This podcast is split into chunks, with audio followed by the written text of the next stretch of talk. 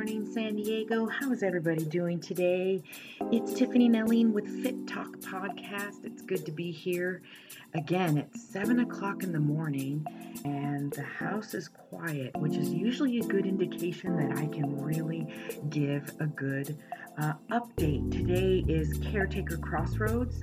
I want to talk about how things are going, the last couple of um, insights with Caretaker Crossroads, and the reason I designed that part for Alzheimer's was because I was at the crossroads of putting dad in a nursing home for memory support, for more support, safer support. And then the quarantine hit, like within weeks of something of that nature happening. And wow, have we learned that a lot of things have happened with the nursing homes, and it's so upsetting and sad. And I feel for everyone out there, but I almost had my dad in the middle of that. And you know, God has a way and nature has a way of having its way. And so instead, we've been quarantined together. Um, the rest of my family lives about four blocks away. Um, I have three kids, and two of them we kind of all share with their dad living a few blocks away. So it's been very, very supportive and convenient um, for me in support of my dad. So um, here we are. I basically made changes to his home that allowed more comfort sitting. I changed furniture. I moved beds out. I mean, the middle of a winter storm in this quarantine, I had plumbers at his house. I had to change his washer and dryer because that went out. We had all of these things that I had to get done to make dad's home safe um, for the time the common being, right? So it was a very trying first few weeks, um, trying to stabilize dad and him understanding that we are in a quarantine and he couldn't go out to his favorite coffee houses. I couldn't explain what was happening thoroughly because he just couldn't and cannot comprehend what's happening, and that is fine. So I'm trying to just keep him as comfortable as possible. And he keeps asking, Aren't you going to work today? so it's kind of neat because I'm with him every day, and so he still wonders, like, why are you here? so um, we have mellowed out quite a bit. And another important topic I had to um, bring up about that is in order for me to truly stabilize my dad, I had to up his um, sedation um, to daytime. And that was a really tough uh, decision to make and it's been really hard for me to witness.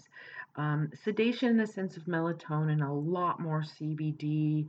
Um, he does have a night med of Seroquel, and I have done a daytime dose of that.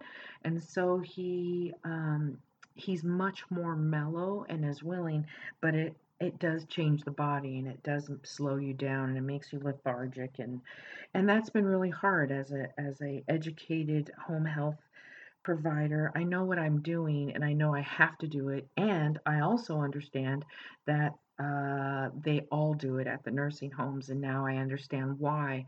Whether I agree or not is not even the point.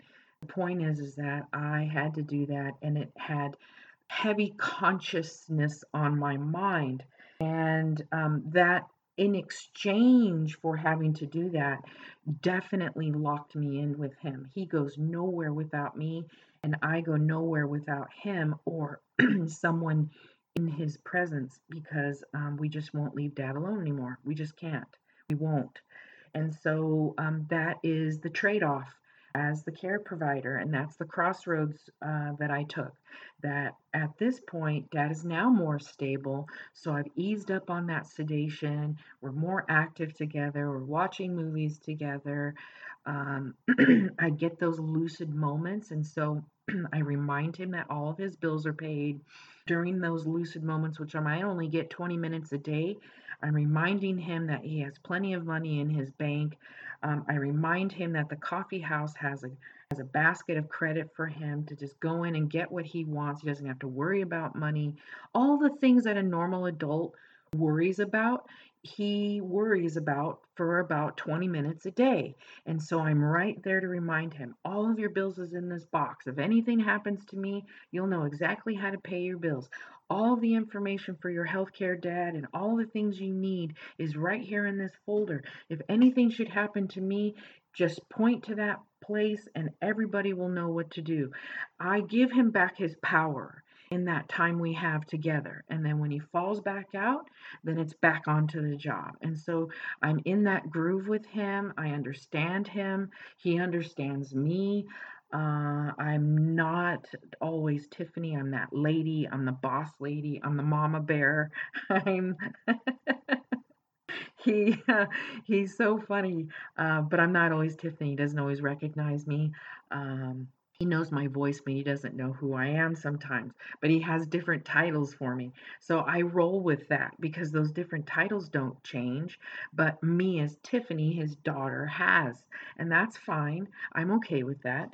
And care providers for Alzheimer's, we have to understand as they're unwinding, their language is changing. And it's up for us to adapt to their language. And that's the mystery and the frustration is, oh my gosh, this is not normal.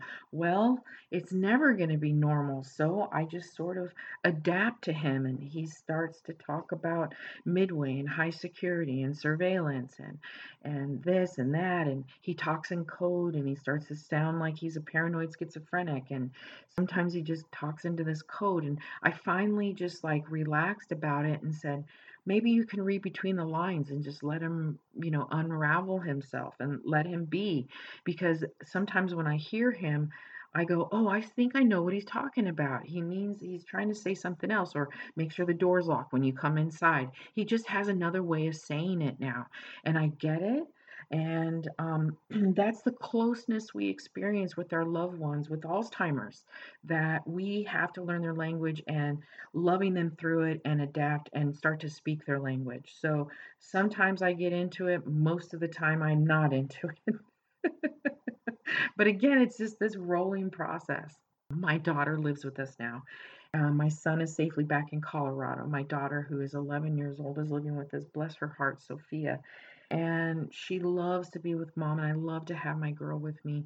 She wants to help me and she wants to just sort of take a break. We're all just sort of going back and forth, like I said. And so, my poor daughter, at the same time uh, that um, I'm happy to have her here, and she's such an um, very mature, wise young girl beyond her years, I also have to watch her mental health because um, she also has succumbed to the craziness of what this all is. And so I'm very keen in observing her mental stability and well being. I'm checking in with her all the time, and I've had conversations with her dad that um, we shouldn't um, you know, we need to pull back on some things, or if I see more red flags, I think maybe it may not be the right environment.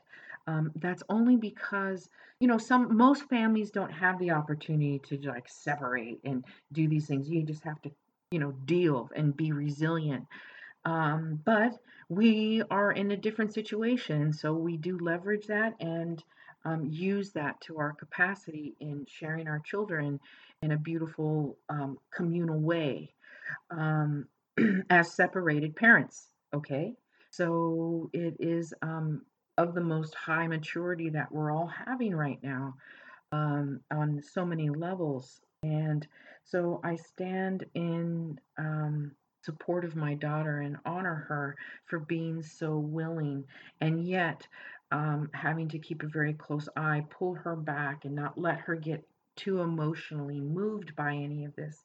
So that's part of the family uh, dynamics we all have to take into account is to make sure we're checking in on our children that are just the byproduct byproduct.